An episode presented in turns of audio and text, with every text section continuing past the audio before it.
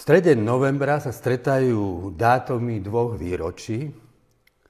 Obe sú pre mňa obzvlášť vzácne. V piatok 13.11. nás pred 5 rokmi opustil vzácný priateľ Juraj Kušnierik. Juraj tu dnes veľmi chýba. Jeho slobodné srdce, otvorená mysel a nádej založená vo viere. Druhým dátumom je 17. november. Nič prevratnejšie som doteraz nezažil. Totalitný režim založený na strachu, pretvárke a udavačstve padol. Našou krajinou zavial vietor slobody. Čo by si povedal Juraj, keby si vedel, že na výročie Nežnej revolúcie to si zapali hákový kríž z novembrových sviec. Na tribúne sa stretnú neonacisti s komunistami a Jan Čarnogórsky bude žiadať pomoc ruských vojsk, ktoré vtedy Koca poslal domov. Spojí sa s nimi samozrejme aj Robert. On svoju moc roky opieral o ľudí, ktorých dnes NAKA vyšetruje ako zločineckú skupinu. Stačilo 31 rokov, aby sa v rukách nepriateľov slobody tvár novembra zmenila v masku? Toto je naša téma uvedie nás do nej text Koheleta. Čítanie zo 4. a z 9. kapitoly knihy Kohelet. Lepší je chudobný, ale múdry mladík, než starý, ale bláznivý kráľ, ktorý si už nedá poradiť a nepríjma žiadne varovanie. Mladík vyšiel z väzenia a stal sa kráľom, hoci sa narodil v chudobe, v čase, keď ten prvý kráľoval. Videl som, že všetci živí, čo chodia pod slnkom, nasledovali mladíka, ktorý nastúpil na trón po predchádzajúcom kráľovi. Nebolo konca všetkému množstvu tých, ktorým stál v čele. No tí, ktorí prídu neskôr, sa už z neho nebudú radovať. Aj to je márnosť. A homba za vetrom. Videl som pod slnkom i takýto príklad múdrosti, hlboko na mňa zapôsobil – bolo malé mesto a žila v ňom iba hrstka mužov. Tu prišiel k mestu veľký kráľ, obklúčil ho a vystaval proti nemu veľké dobývacie veže. V meste žil chudobný, ale múdry muž a svojou múdrosťou zachránil mesto. Nikto si však potom už na toho chudobného muža nespomenul. No ja som si povedal, lepšia je múdrosť než sila. Múdrosťou chudobného sa však pohrdá a jeho slova si nik nevypočuje. Tiché slova múdrych vypočuté v pokoji znamenajú viac než krik toho, kto vládne nad hlupákmi. Múdrosť je lepšia než vojnové stroje. Ale jediný hriešnik zničí mnoho dobrého. Svoje úvahy Kohele dopiera o príklady zo života. Zväčša ich predstaví v zovšeobecnenej forme ako ilustráciu svojich myšlienok. Iba na dvoch miestach nám rozpovie konkrétny príbeh. Pár viet. Obe príbehy pôsobia autenticky, ako by boli záznamom udalosti, ktoré sa naozaj odohrali. V prvom príbehu vystupujú dva protikladné charaktery. Mládenec a starec. Kompárs im robí zástup občanov. Mladík pochádza z chudobnej rodiny, napriek chudobe sa z neho stane človek s múdrym srdcom. Ocitol sa vo väzení. Do väzenia ho zrejme priviedla práve jeho múdrosť. Starec patrí k bohatej vládnej elite. Kohelet ho nazve bláznivým. V čom spočívalo jeho bláznovstvo? Nedal si poradiť nepočúval varovanie radcov. Král je bláznivý, lebo je samolúby. Chýba mu pokora. Bez pokory sa skutočná múdrosť nikdy nezrodí. No už v tomto našom príbehu sa staré stretá s novým a nastoluje veľkú tému múdrosti. V starobilých kultúrach bola múdrosť pravidla prisudzovaná starcom. V modernom svete ju prisudzujeme skôr mladým. Pokrok očakávame od mladej generácie, nezaťaženej stereotypmi mŕtevej tradície. komu patrí múdrosť? Sú jej nositeľmi starí so svojou životnou skúsenosťou alebo mladí vizionári, schopní snívať odvážne sny? Ježiš videl múdrosť na oboch póloch a jej uchovávanie nachádzal v spojení starého s novým. Každý človek vyučený v zákone, povedal svojim učeníkom, ktorý sa stal učeníkom Nebeského kráľovstva, je ako hospodár, ktorý z pokladu srdca vynáša staré i nové veci. Existuje múdrosť starého a existuje i múdrosť nového. Múdrosť starca, mýtického chronosa, je múdrosťou tradície, čo sa zrodila v čase. Uchováva hodnoty overené dejinou skúsenosťou. Je to múdrosť zodpovednosti, poriadku, miernosti, úcty k zákonom. Oproti múdrosti Chronosa stojí múdrosť mýtického puera, mladíka. Múdrosť mladosti je múdrosťou odvahy objavovať nové, kriticky prehodnocovať to, čo je na tradícii klamné. Je to múdrosť hravosti, snenia, hľadania a tvorivosti. Iba v spojení starého s novým môže vzniknúť celostná múdrosť. A takú múdrosť možno uchovávať iba v otvorenom dialogu, vzájomnom stretnutí.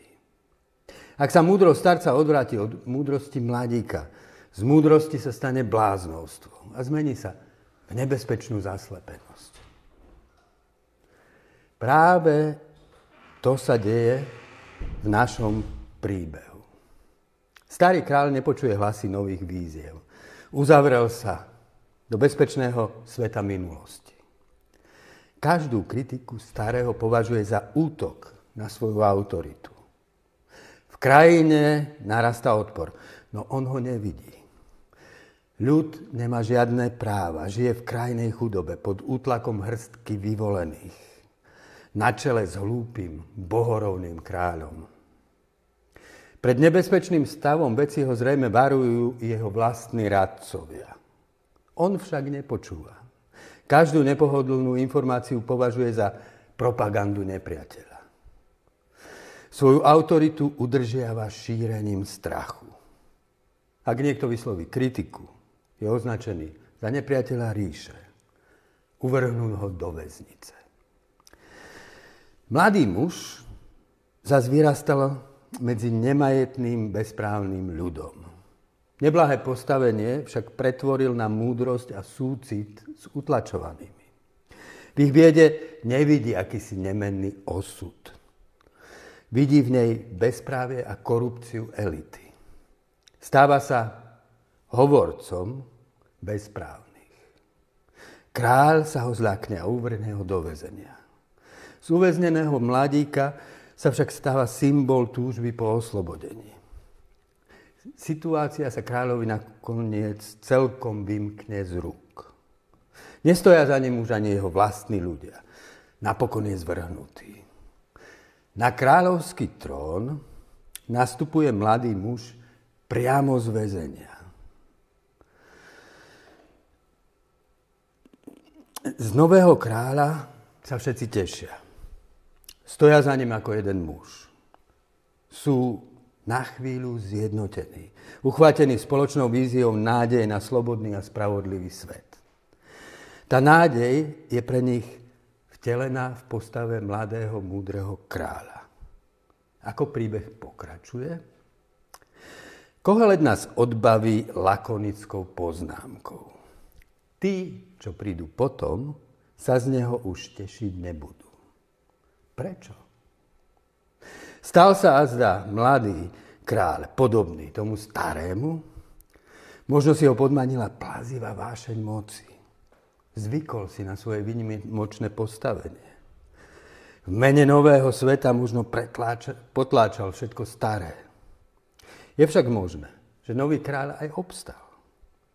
Z vízie dobra sa snažil dosiahnuť to, čo bolo v jeho podmienkach možné. To málo však nemohlo zabrániť sklamaniu, z nenaplnených snov. Sny tých prvých dní sa naplnili iba čiastočne. Po eufórii nutne muselo, muselo prísť rozčarovanie. Nová generácia nevie nič o dobre, ktoré priniesol. Jeho veľkosť sa stratila pod nespokojnosťou nad stavom, nad novým stavom vecí. Aj to je márnosť, napíše Kohelet. Dobro, ktoré sa presadí iba na chvíľu aby podľahlo novému zlu. Nemôže predsa dať človeku nádej na trvalý zmysel života. Moja generácia podobný príbeh zažila na vlastnej koži. V tieto dni si ho pripomíname. Václav Havel bol komunistickým režimom väznený. Náhrad prišiel priamo z kotolne. Niektorí členovia do novej vlády nastúpili priamo z väzenia. Kde sú dnes hrdinovia našej slobody. Kto sa z nich ešte teší? Na sklonku života Havel natočil film Odcházení. Poctivo sa v ňom vyrovnáva so svojou skúsenosťou. V závere filmu sa spod hladinu rybníka vynorí sám Havel ako povestný český vodník. Pravda a láska zvíťazí nad lžou a nenávisťou.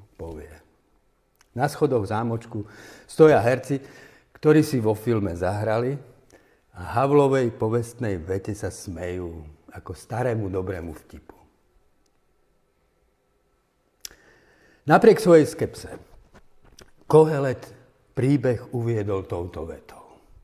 Lepší je chudobný, múdry mladík, než starý hlúpy kráľ. Je dobro múdrosti predsa len zmysluplné, i keď zvýťazí len na chvíľu? Áno. Platí to však iba za predpokladu nádeje. A nádej znamená toto. Na konci predsa len dobro zvýťazí nad zlom. Láska nad nenávisťou. Spravodlivosť nad nespravodlivosťou. Sloboda nad otroctvom. A život nad smrťou. Taká nádej sa však upiera k skrytej realite, ktorú na javisko dejín uvidieť nemožno. Tam svoju nádej napokon obráti Kohelet. Jeho kniha končí vetou. Boh predvolá na súd každý čin. Všetko, čo je skryté. Či je to dobré, alebo zlé. Druhý príbeh rozpráva o malom meste obklúčenou armádou s najmodernejšími vojnovými strojmi. Veľkosť stojí proti nepatrnosti, moc proti bezmocnosti. Je jasné, kto zvíťazí. Na, na scénu však nastúpi chudobný, múdry muž. Prostá múdrosť sa ukáže byť silnejšou než moc a vyspelá technika. Aká to bola múdrosť? Nevieme. Vieme iba jedno. Lepšia je múdrosť, než vojnové stroje, napíše Kohelet. Duchovná moc bezmocného človeka je silnejšia než fyzická moc armády. Aký osud stihol onoho múdreho, chudobného človeka? Len čo bolo nebezpečenstvo zažehnané, už si naň viac nik ani nespomenul. Nemal titul, majetok, mocenské postavenie, ktoré by bolo hodné zaznamenať do kronik mesta. Oproti zabudnutému géniovi možno postaviť celú galériu bezcharakterných zločincov, ktorých si pamäť národa pretvorila v svedcov a hrdinov. Ak by jediným ocenením múdrosti za to, že je dobrá, mala byť dejina pamäť, bolo by dobro odsúdené na väčšie zabudnutie. Kohelet pointy príbehu zhrnie takto. Slova múdrych, počuté v skrytosti niekoľkými, sú viac než krik toho, kto vládne nad množstvom hlupákov. Potom sa však vráti k skeptickému tónu. Stačí jeden, stačí jeden hriešnik, povie, aby zničil mnoho dobrého. A hriešnik nie je jeden. Hriešnikmi sme všetci. Ako by mohlo byť dobro medzi nami ocenené? ako by mohlo raz a navždy zvíťaziť. V Ježišovom príbehu nachádzame rovnaký rozpor. Kristova múdrosť, pravdivosť a láska neboli ocenené. Boli odsúdené. Jeho vec totálne prehrala. Náboženská vrchnosť ho odsudila ako heretika. Svetská vrchnosť ním pohrdla ako bláznom. Ľud sa od neho odvrátil, učeníci ho opustili. A predsa jeho múdrosť istým tajomným spôsobom zvíťazila. Kristov duch dodnes pôsobí v dejinách. Ten, ktorý bol umlčaný, zavrhnutý a popravený vo svojej dobe, bol zavrhnutý a umlčaný znova a znova. Často bol umlčaný a zavrhnutý i svojimi nasledovníkmi. V jeho mene potláčali to, čo hlásal prečo žil. Novembrové udalosti vyvrcholili zvolením Václava Havla za prezidenta. Predniesol vtedy reč, z ktorej si pamätám iba jednu vetu. Kristus a nie Cezar. Čo mal Havel na mysli? Protikladný princíp Krista a Cezara najjasnejšie zachytil autor Evanelia podľa Jána. Ježiš je na výsluchu. Pilát sa ironicky usmieva. Takže ty si kráľ. Povie. Ty hovoríš, že som kráľ. Namieta Ježiš. Keby som bol kráľ, moji vojáci by predsa za mňa bojovali. Moje kráľovstvo však nie je z tohto sveta. Ja som prišiel na svet preto, aby som vydal svedectvo pravde. Každý, kto je z pravdy, počuje môj hlas. Čo je pravda? Usmieva sa Pilát. Kristus a nie Cezar znamená práve toto. Žiť uprostred sveta pre kráľovstvo pravdy, ktoré nie je z tohto sveta. Žiť takto znamená žiť v nádeji. Nádej skrátka nie je optimizmus, povedal Václav Havel. Nie je to presvedčenie, že niečo dobre dopadne ale istota, že niečo má zmysel bez ohľadu na to, ako to dopadne. Jeho výrok predpokladá akúsi neviditeľnú sféru skutočnosti, v ktorej má pravda, láska i sloboda zmysel i napriek tomu, že sa v dejinej skutočnosti nikdy nadlho a úplne nepresadí. Tam napokon víťazí múdrosť nad bláznostvom, dobro nad zlom, pravda nad ležou, láska nad nenávisťou a život nad smrťou. Rozpor medzi zmyslom a absurditou, ktorý v kráľovstvách tohto sveta nemôže byť prekonaný, sa prekonáva až tu, kde sa stávam občanom kráľovstva pravdy a lásky. Hoci to kráľovstvo nie je z tohto sveta, je ustavične medzi nami žije v ľuďoch, ktorí sú verní tomu, čo má zmysel, bez ohľadu na to, ako ich vec dopadne. thank you